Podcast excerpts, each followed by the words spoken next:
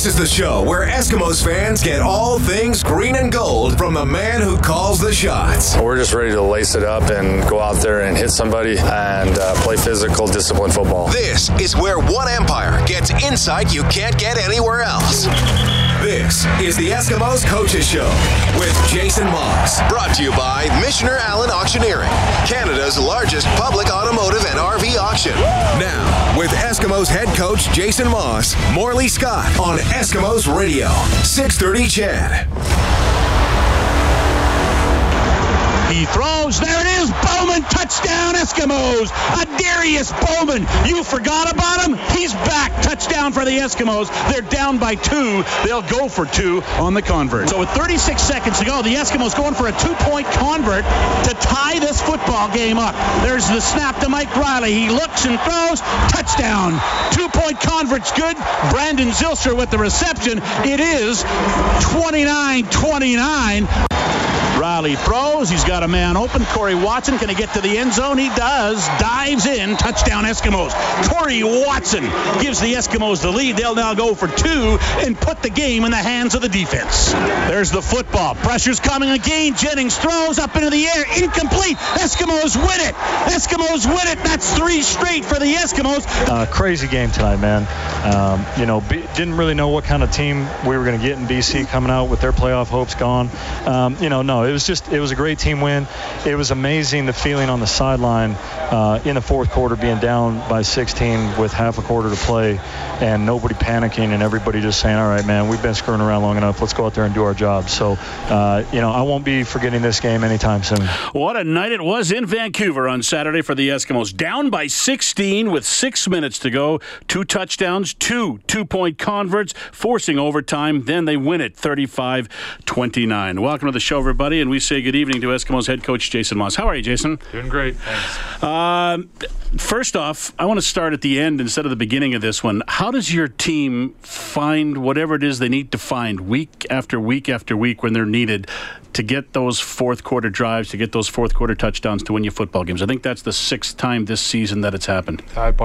Most of it's belief. I mean, they believe that when they're in tight games, they've been there a bunch this year, that they're capable of making crucial plays when it matters, critical plays when it matters. And it's something that we've faced a lot this year, adversity. All of our games have been tight, but 2 down the stretch. And, having faith in your teammates, having faith in plays that are called, worrying about your job and nothing else, and just playing with that kind of that feeling at the end that let it all out. And I think confidence just grows each time you do it, first and foremost, and now it's up to our 6th time doing it. So I think guys get used to performing when it matters the most. Yeah, really 7th, because you got the tying and then you got the winner in overtime too.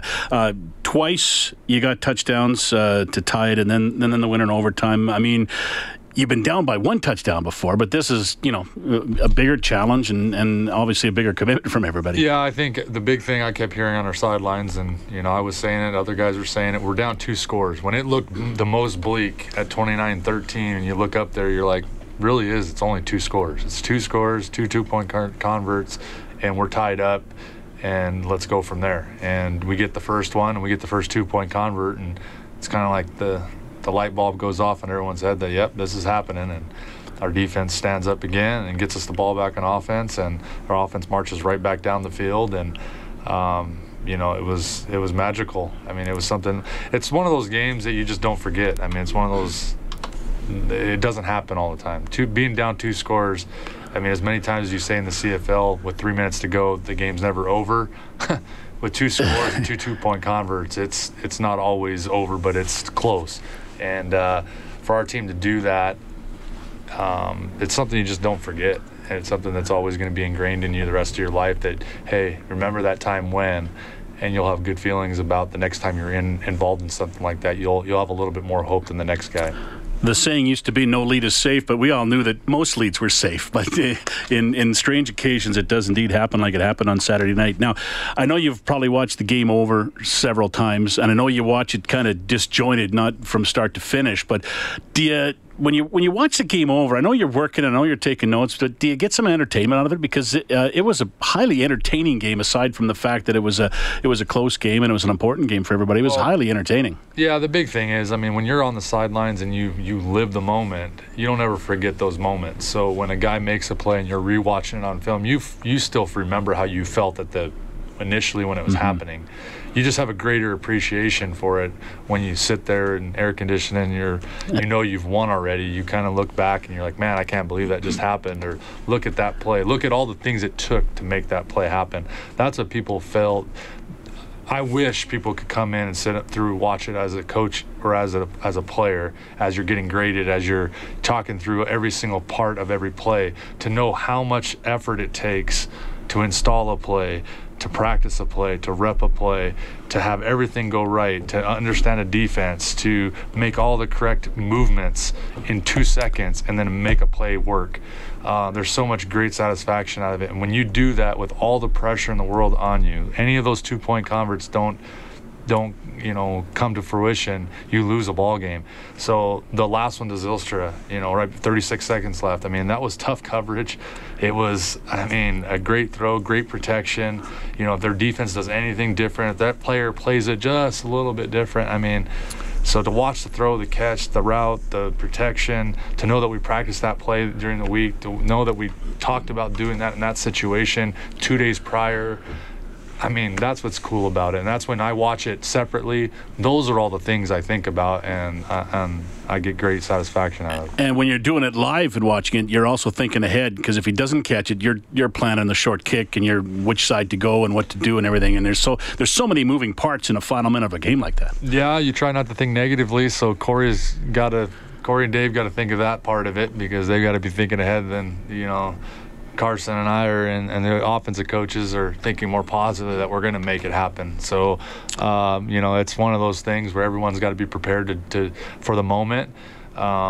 It's hard for me to think negatively on the sidelines, particularly when we got the team we do. So I thought it was kind of cool. Brandon Zylstra's had such a great run over the last 2 months. Adarius Bowman and Darrell Walker both have 100-yard games, but it's Corey Watson who gets the game-winning touchdown, a guy who's just been slugging it out for you, doing the dirty work all season long, and it's not the guy anyone would have called, anyone would have expected to score the game-winning touchdown in overtime, but he's the guy who got it. No, and what's crazy is, we had two of our fullbacks go down in the game. Dupuy and Pascal go down, and Calvin's got to go in there and play a little different role, and so does Corey, because Calvin's in as a tailback at the end of the game once again. And so, Corey's we don't get to rep every single play with every personnel group, and we could potentially run it with. So at the end of the game and into the overtime, Corey's having to run stuff that we didn't rep all week.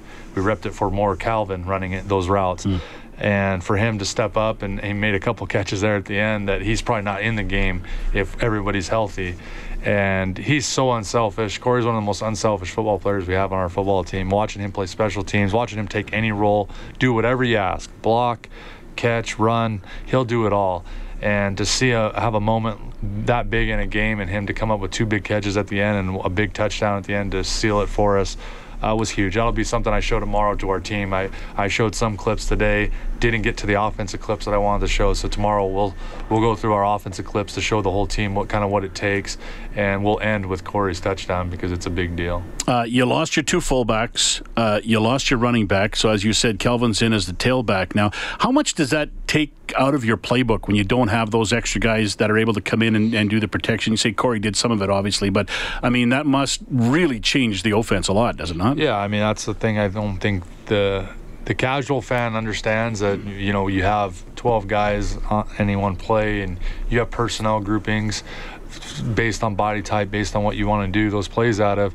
When you lose two fullbacks, and basically your third fullback has to play tailback because you lose your tailback, it takes you out of plays. You have to mark plays off your call sheet, and they could be really good plays, but you just don't have the personnel groupings to run them anymore. So, the good thing for us is we can rely heavily on our 4 wide receivers or 5 wide receivers, and Calvin has become so accustomed to just taking over his tailback. He's been our unsung hero on our team. He's He plays special teams. He plays every role we ask him on offense, and he does it flawlessly. I mean, he's such a tremendous pro, and each time he gets in there, you know, no one hesitates. It's not because of him that we're changing plays. It's just certain personnel groupings take you out of play actions, per se, and some other stuff, but we don't hesitate to run the ball with Calvin or do anything with Calvin, because Calvin is basically a hybrid anyways. Mm-hmm. Adarius Bowman's night, how important was that? We talked about it, I know, on the post-game show, but 9 catches, 136 yards. It was the game everybody was not just waiting for, but hoping for Adarius Bowman. Yeah, I think that's when you've watched Adarius play and you become a fan of Adarius, you feel for a guy that isn't quite, everyone's questioning and wondering where he went. And we see a different perspective. We see different things happen. I mean, if he catches 2 balls, doesn't catch any balls, there's a reason that happens. It's not all because of him. So I feel for a guy that's done it so well and at such a high level, and it doesn't have quite the year he fully expected. Not a lot of guys on our team had the years they were expecting based on injury and things. So for him to, I know having those questions asked and people wondering, and then to have him go out and play that way and kind of silence people to show what he's still capable of, even though all of us knew it already. But for him to go out on a big stage and do it, I was extremely happy for him. You can't help to be fans of players as well that you coach, and I'm a huge fan of Adarius. I just love the way he works. I love the way he is in general. So I get great satisfaction out of the fact that he does well. You went to him early and often. You went to him on the first play of the game. Was that by design? Well, we design every play, you know, with certain things in mind, and you know, we felt they were susceptible to that type of play, and he was the play we had designed. So when you're coming up with the way you want to have your first 20 first downs work, you know, that was something we wanted to do, and it just happened to be his number. Now, again, I mean, whether we choose to get Adarius more touches early just to make sure he's going, you know, that's always a thought. You know, you do that with every player. You always make sure your top guys are getting touches early. So whether that was supposed to happen that way or not, it was just the right call at the right time with the right guy in there. And it sure worked. 9 catches, 136 yards, touchdown, a 2-point convert. Everything went well for Adarius Bowman, and everybody was pretty happy to see that happen. It is 7:47. We'll take a break. We're back with more with Jason Maas on the Eskimos Coaches Show on 6:30 CHED. The Eskimos Coaches Show with Jason Maas. Brought to you by Mitchener Allen Auctioneering. We have the selection. You set the price. Now, Morley Scott on Eskimos Radio, 6:30 CHED. Calgary Stampeders Saturday night on the brick field at Commonwealth Stadium. 3:30 for the countdown to kickoff. 5 o'clock for the kickoff. The Eskimos will look for their 4th straight win in this football game. Don't forget, at 6:30 CHED, Santa's Anonymous night as well. So bring a new unwrapped toy, or bring some cash and donate it on your way into the stadium as well. I know some of the Eskimo players today were out and about doing some stuff with Chris Sheets in the Sheets school bus, and they were over at Santa's Anonymous and doing some great work over there. So don't forget, bring a toy, bring some money for 6:30 CHED Santa's Anonymous coming up on Friday. By the way, we'll also have the last half hour of the show. It looks like Facebook Live again this time around, like we did a couple of weeks ago in the game. 10th win of the year, Jason. You equal last year's total. Is there any satisfaction in that for you, especially considering everything that's gone on around the team this year, injury-wise especially? Do you feel you've had more adversity this year than last year? There's no question we've had more adversity this year. I'm very proud of, I mean, when you have a winning record in this league and you make the playoffs, that's a good year. And I don't care what anybody says. I think that your first goal every year is to make the playoffs. You know, you'd like to have a winning record. That means you've won, obviously, more successful than not on all the games you've played. And proud for the players, because at the end of the day, you know, they're the ones that do it, go out and have to make the plays. And I just like being competitive more than anything. And I feel like, you know, the year and a half I've been coaching here, almost 2 years coaching here, I feel like a lot of games you could say were very competitive in every one of them, whether we won or lost them. They've been competitive games. Our guys compete every night. They play hard. You know, that's what I look for. Obviously, I'm not. No one's satisfied with 10-8. Don't get me wrong. Or 10-6. 10-8 last year. We're not satisfied with that. But I mean, for someone to tell me that's not a good season, that's a good season. I mean, that's something to be proud of. obviously the ultimate goal is to win a Grey Cup, but you got to start somewhere in your season. And the fact that we faced as much adversity as we had as an organization this entire year, for our guys to come through and be playing this well at the end, having come away through all that we've been through, I mean, it speaks volumes. And so I'm proud of where we are right now based on what we've done. Not satisfied, obviously. I'd like to win every game, but ultimately being competitive in every game is really what I'm looking for, a fight every game. Are you concerned about your special teams? No, I'm not. I mean, everyone can look at everything. I mean, everyone with a fine-tooth comb see every play that's made and see the with the injuries, what they've done to our special teams and how we have to line up every single week.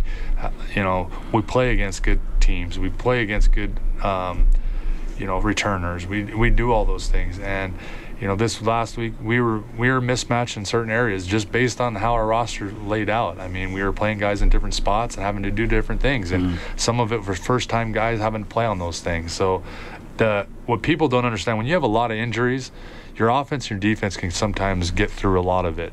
And they usually get more continuity than your special teams have.